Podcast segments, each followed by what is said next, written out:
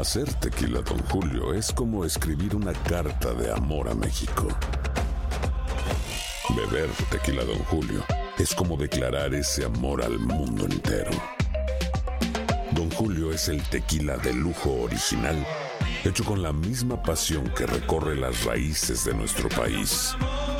Porque si no es por amor, ¿para qué? Consume responsablemente. Don Julio Tequila, 40% alcohol por volumen, 2020. Importado por Diageo Americas, New York, New York. When you buy a new house, you might say, Shut the front door! Winning! No, seriously. Shut the front door. We own this house now. but you actually need to say, Like a good neighbor, State Farm is there. That's right. The local State Farm agent is there to help you choose the coverage you need. Welcome to my crib. no one says that anymore, but I don't care. So just remember, like a good neighbor, State Farm is there. State Farm, Bloomington, Illinois. Boost Mobile tiene una gran oferta para que aproveches tu reembolso de impuestos al máximo y te mantengas conectado. Al cambiarte a Boost, recibe un 50% de descuento en tu primer mes de datos ilimitados. O, con un plan ilimitado de 40 dólares, llévate un Samsung Galaxy A15 5G por $39.99. Obtén los mejores teléfonos en las redes 5G más grandes del país. Con Boost Mobile, cambiarse es fácil. Solo visita boostmobile.com. Boost Mobile, sin miedo al éxito. Para clientes nuevos y solamente en línea, requiere AroPay. 50% de descuento en el primer mes requiere un plan de 25 dólares al mes. Aplican otras restricciones. Visita boostmobile.com para detalles. Si no sabes que el Spicy McCrispy tiene Spicy Pepper Sauce en el pan de arriba y en el pan de abajo, ¿qué sabes tú de la vida? Para, pa, pa, pa. Hace más de 20 años, yo creo que más, más de 20 años que oportunamente yo entrevistaba al profesor José Molinelli relacionado pues a, a cómo el país debía atender la posibilidad real de un terremoto. Y Molinelli siempre nos daba una clase en el aire. eh, y, y pasaron los años y estamos donde estamos hoy, ¿no? Eh, buenos días, profesor. Buenos días, Rubén. ¿Qué le preocupa en este momento a usted? Mira, la misma preocupación de siempre. En caso de un evento fuerte, la vulnerabilidad de las escuelas, que a pesar de más de 30 años, señalando que las escuelas en Puerto Rico, particularmente las construidas antes del 87, específicamente las que tienen el problema de columnas cortas, principalmente y no las únicas, eh, sabemos que no aguantarían un terremoto eh, fuerte eh, como el tipo de terremoto para el cual se diseña en ingeniería. Eso quiere decir que esto que vimos en Guayanilla, que colapsó una escuela superior, esto en realidad pudieron haber sido decenas o quizás cientos de escuelas eh, en un evento. Y ese riesgo está ahí presente.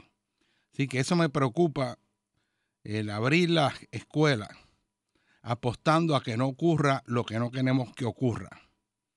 Así que eso es de alta preocupación. De igual manera, las decenas de miles de familias puertorriqueñas que viven en columnas altas de longitud desigual, que sabemos son altamente vulnerables en caso de terremoto. Eh, así que si fuéramos a decir dos cosas inmediatas dentro de muchas otras, pues esas son dos bien importantes. Y según te digo esto ahora, eso mismo yo lo di hace 30 años, este, que uno lleva cada oportunidad que tiene señalando la urgencia de que protejamos a nuestros niños y la población, que se haga un plan para con tiempo ir remediando esta situación. Y ahora nos vemos una ante circunstancias que va a comenzar el semestre escolar. Y muchas de esas escuelas, aunque no hayan sufrido daño en este evento, tienen la vulnerabilidad en caso de terremoto fuerte. Y tenemos que hacer algo. O sea, aquí no nos podemos quedar con la idea de que pudimos haber hecho algo que no hicimos. Si ese sismo hubiera sido como el de 1918, 1867, o aún más el de 1787, que fue un 8 al norte de Puerto Rico, muy fuerte, eh, aquí hubiéramos estado ahora mismo con, con muchas lágrimas, con muchas lágrimas, joven. Y la posibilidad de un evento de esa magnitud es absolutamente... No se sabe cuándo va a ocurrir. Puede ocurrir de aquí a 50 años y puede ocurrir ahora mismo. Ahora, yo creo que nosotros tenemos que tirar el factor de seguridad para proteger a la población, sobre todo a nuestros niños. Esto del factor de seguridad. Esto es una decisión no solamente científica, porque el científico lo más que te puede decir a ti es que el riesgo está y que un evento fuerte puede ocurrir en algún momento, que la probabilidad es baja estadísticamente hablando pero probabilidad baja estadísticamente hablando fue lo que ocurrió en Guayanilla. O sea, que el evento va a ocurrir en algún momento. Y si fuéramos una analogía, mira, cuando se hacen millones de latas de un producto y sale que una o dos latas tenían botulismo, usando el factor de seguridad, se hace lo que se conoce como un recall. Las botan todas. Que se botan todas para tirar el factor de seguridad para que un ser humano no se muera de botulismo, aunque sea uno o dos, y que la mayoría estén buenas. No te quieres coger el riesgo.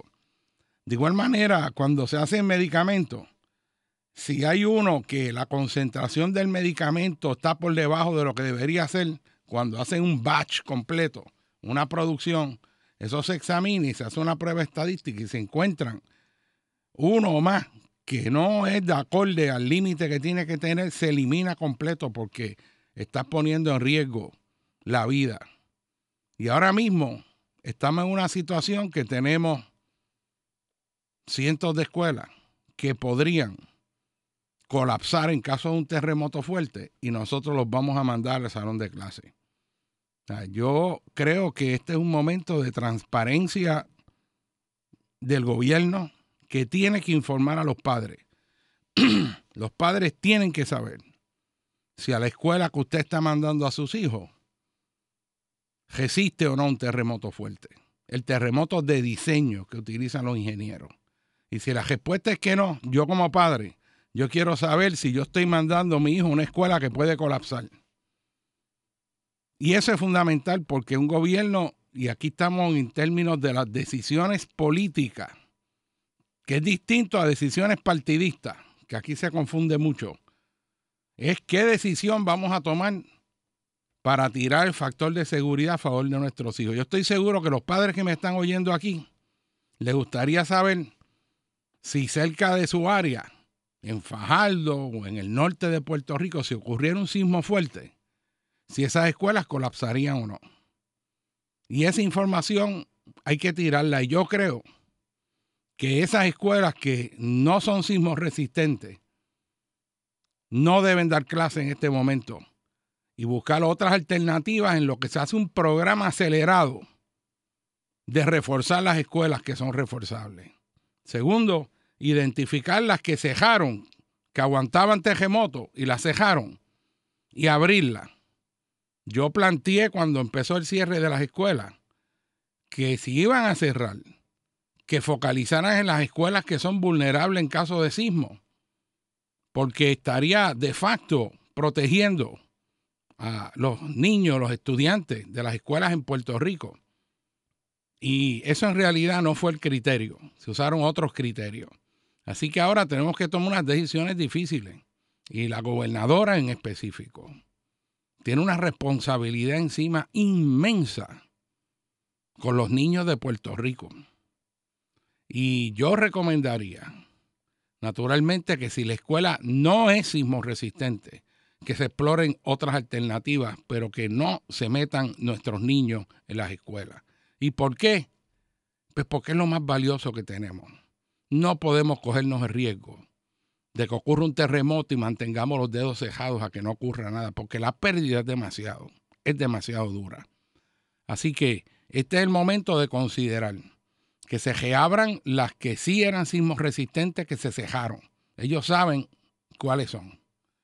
Que se den clases en carpa. Después del huracán yo di clases debajo de una carpa en la Universidad de Puerto Rico. Y se pudo dar clases muy bien. O sea, que esa hay una opción. Pueden ubicarse estructuras, lugares que sí son sismos resistentes. eh, que puede darse clase en lo que se hace y se utiliza un programa acelerado de reforzamiento de las escuelas.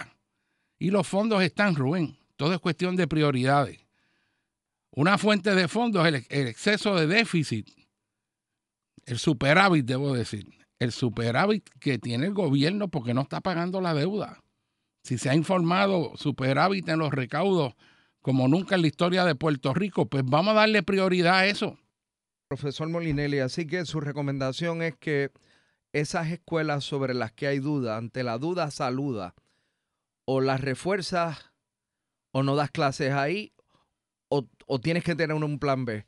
Bueno, que no coloque a los niños en el riesgo de estar en esa escuela ante la realidad sísmica que estamos viviendo. En realidad no hay duda, se sabe cuáles son las escuelas que no aguantaría un terremoto de diseño. Y si no se sabe, se puede saber. Para eso están los ingenieros estructurales eh, que son muy capaces eh, de identificar estas estructuras. Eh, así que es un asunto de que se sabe en términos de ingeniería. Los ingenieros han identificado esas- esta situación desde hace años, no solo aquí, sino en distintos países. Sabemos, se han hecho inventarios y si no se sabe, que, que a mí me horrorizaría saber que a pesar de todas las inspecciones que se han hecho después del huracán, a pesar de todos los inventarios de las escuelas que tiene la Autoridad de Edificios Públicos, lo que era la Oficina de Mantenimiento de las Escuelas, ellos saben cuáles son las escuelas que, que no cumplen con código. Eh, y si esas escuelas son así, los padres tienen que saber que digan el nombre de la escuela, la localización y que digan que no cumple con código, que un, eh, si ocurre el terremoto de diseño, que es el terremoto fuerte más probable que puede ocurrir, si ocurre ese sismo y colapsa, la gente, los padres tienen que saber eso y que se tomen las decisiones que sea, porque tú no puedes tirar con los ojos cerrados a tus hijos y menos durante esta emergencia sísmica que no ha acabado. Aquí puede, aunque la probabilidad estadística es baja, pero puede ocurrir un sismo fuerte este, en cualquier momento.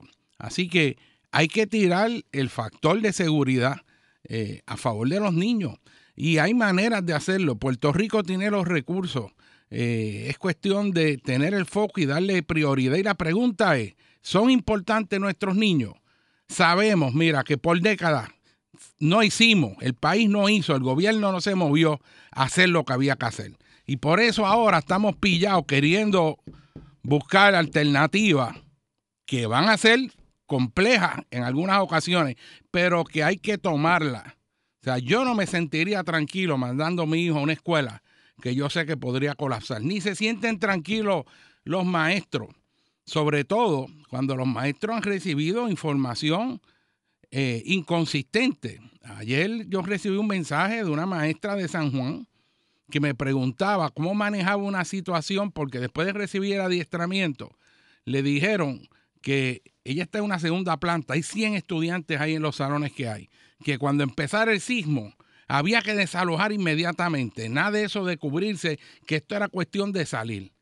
Y mira, nosotros sabemos que cuando venga un sismo fuerte de verdad, como los que han ocurrido en el pasado, este que ocurrió ahora comparado con los fuertes, caería más bien como un sismo moderado. En un sismo fuerte, tú vas, antes de que llegue el peor momento del sismo, lo que transcurre, Rubén, es menos de 6, 7 segundos. Y puede ser menos. O sea, no da tiempo de salir. Por eso es que nosotros decimos, tan pronto empieza el sismo, que usted siente la onda P, nosotros estamos aquí en este salón y esto empieza a temblar fuerte de verdad. La única opción aquí es meterse para protegerse debajo de esta mesa. Caerán los paneles, caerá medio mundo. Y después uno sale ligerito del lugar, no cogiendo, porque se puede caer, pero, pero el peor momento lo va a pasar dentro de la estructura. Entonces, ¿cómo es que tú le das una orientación a maestro de que en un segundo piso tienes que desalojar en menos de 7, 8 segundos a 100 estudiantes? Así que la única solución en ese caso para esas escuelas es que estén reforzadas, o sea, que tú Mire. sepas que la escuela que tú vas no va a colapsar en ese evento extremo. Mire, profesor, y, y debo decir esto porque lo que usted está diciendo obviamente apela a todos los padres de los hijos del país, ¿no? Padres, madres, abuelos y, y todo. Yo sé que WKQ pues siempre tiene un alcance extraordinario, particularmente a estas horas. Este, lo está escuchando Carlos Pesquera. Me, me llamó, pero obviamente estoy en el aire. Él quiere explicar lo que van a hacer o lo que él va a recomendar que se haga.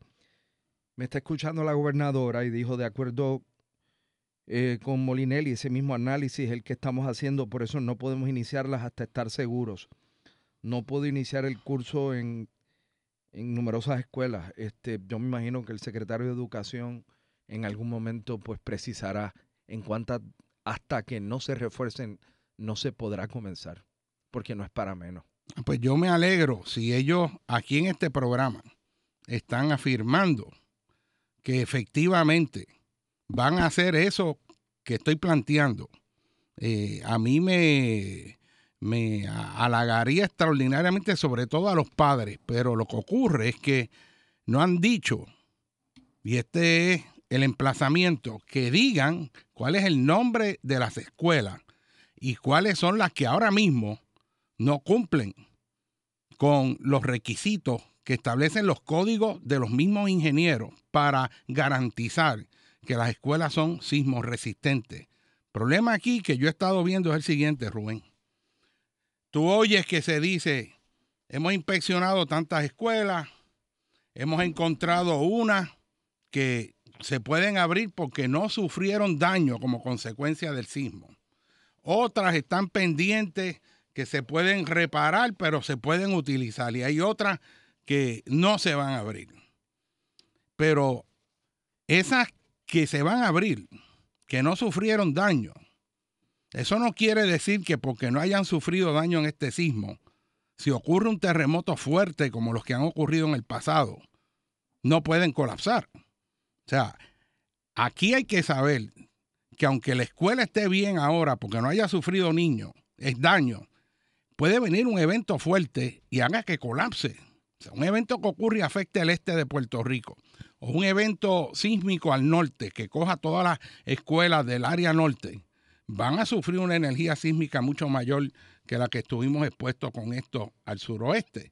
Así que una escuela que no haya sufrido daño, si no cumple con esos códigos, podría sufrir daño. Así que la idea es que le informen al pueblo, no que esté esa información oculta, que la gobernadora le ordene a Pesquera que establezca la lista, porque él está encargado de eso, que establezca la lista de los nombres de las escuelas que no cumplen para que entonces expliquen cómo va a ser el programa de reforzarlas, qué es lo que hay que hacer. Si nos movemos en esa dirección, estamos trabajando con un problema en la dirección correcta, pero hay un derecho a saber. Yo como padre, los padres en Puerto Rico quieren saber si esa escuela, en caso de un sismo fuerte, colapsaría. Que den el inventario, que digan el nombre y localización de la escuela que estas no aguantan un sismo fuerte que no cumple con los códigos y entonces empezamos a trabajar. Eso naturalmente requiere una, una logística, un plan de acción rápido para empezar a establecer cuáles reparamos primero, cuáles reforzamos primero,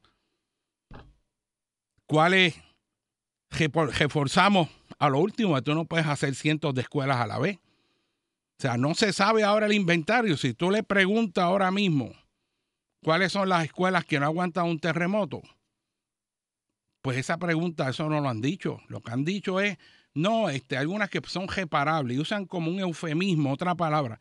Yo estoy pidiendo que se le hable con claridad al país. Esto es una situación seria. Esto no es nada de política partidista ni nada por el, porque los hijos son de, de todos los partidos. O sea, los que quieran meter ese ángulo aquí están totalmente equivocados. Profesor, esa proyección del US Geological Survey de que hay una posibilidad, eh, qué sé yo, no sé si es de un 6 o un 8% de que ocurra un evento de una magnitud mayor a, a 6.57. Bueno, la posibilidad de que ocurra uno mayor de 7 es de 1%, que es baja. Pero eso lo que te quiere decir estadísticamente es que en promedio, una vez cada 100 años, tú vas a, a, tener ese evento, pero eso no quiere decir que pueda tener dos o tres eventos este, en un periodo de 100 años. O sea, lo que se lo está diciendo, la probabilidad es baja. Igual que era baja la probabilidad del 6.4 en esa área de Guayanilla y Guánica. De hecho, ese evento no se había registrado, ni toda esta actividad sísmica que está ocurriendo en tierra con esa magnitud en el suroeste, desde que se está registrando, eso no había ocurrido. Y te voy a decir más, hasta geomorfológicamente, el hecho de que Punta Ventana haya colapsado, ese arco natural que está ahí, que tiene esa, esa, esa roca que parece que se va a caer, el hecho de que hayan pasado miles de años y no se haya caído, quiere decir que durante ese tiempo nunca hubo un sismo lo suficientemente fuerte para tumbarlo, porque si no, no estaría. Así que el que esto ocurriera ahora te indica que esto es un evento que en realidad es de baja probabilidad, pero ocurrió. Y es precisamente para eso que estamos planteando de que hay eventos que pueden tener baja probabilidad, pero si ocurre, las consecuencias son tan graves que tú tienes que tirar los factores de seguridad a favor de la gente. Y uno hace eso cuando hay cosas tan y tan y tan valiosas que uno camina la milla extra para tirar ese factor de seguridad. Yo vuelvo y, y emplazo aquí respetuosamente a que la gobernadora le pida al ingeniero estructural Carlos Pesquera o a quien sea que esté a cargo de eso, tengo entendido que es él, que publiquen una lista de las escuelas que no cumplen y no hay problema con eso, pero sabemos, sea, es más, el pueblo de Puerto Rico va a estar agradecido de que le den la información de las escuelas que podrían colapsar porque no cumplen con código para entonces buscar alternativas para que los padres vayan tranquilos al trabajo, que no importa lo que pase, sus hijos van a estar bien. Ese es el punto. Profesor, le agradezco por haber estado con nosotros esta mañana en WKQ. Muchas gracias, Rubén. Y le agradezco por los años de trabajo en este tema eh, recurrentemente. Han sido muchos. Hay que decir lo que hay que decir compromiso mío es siempre con el país, aunque haya mucha gente que no le guste.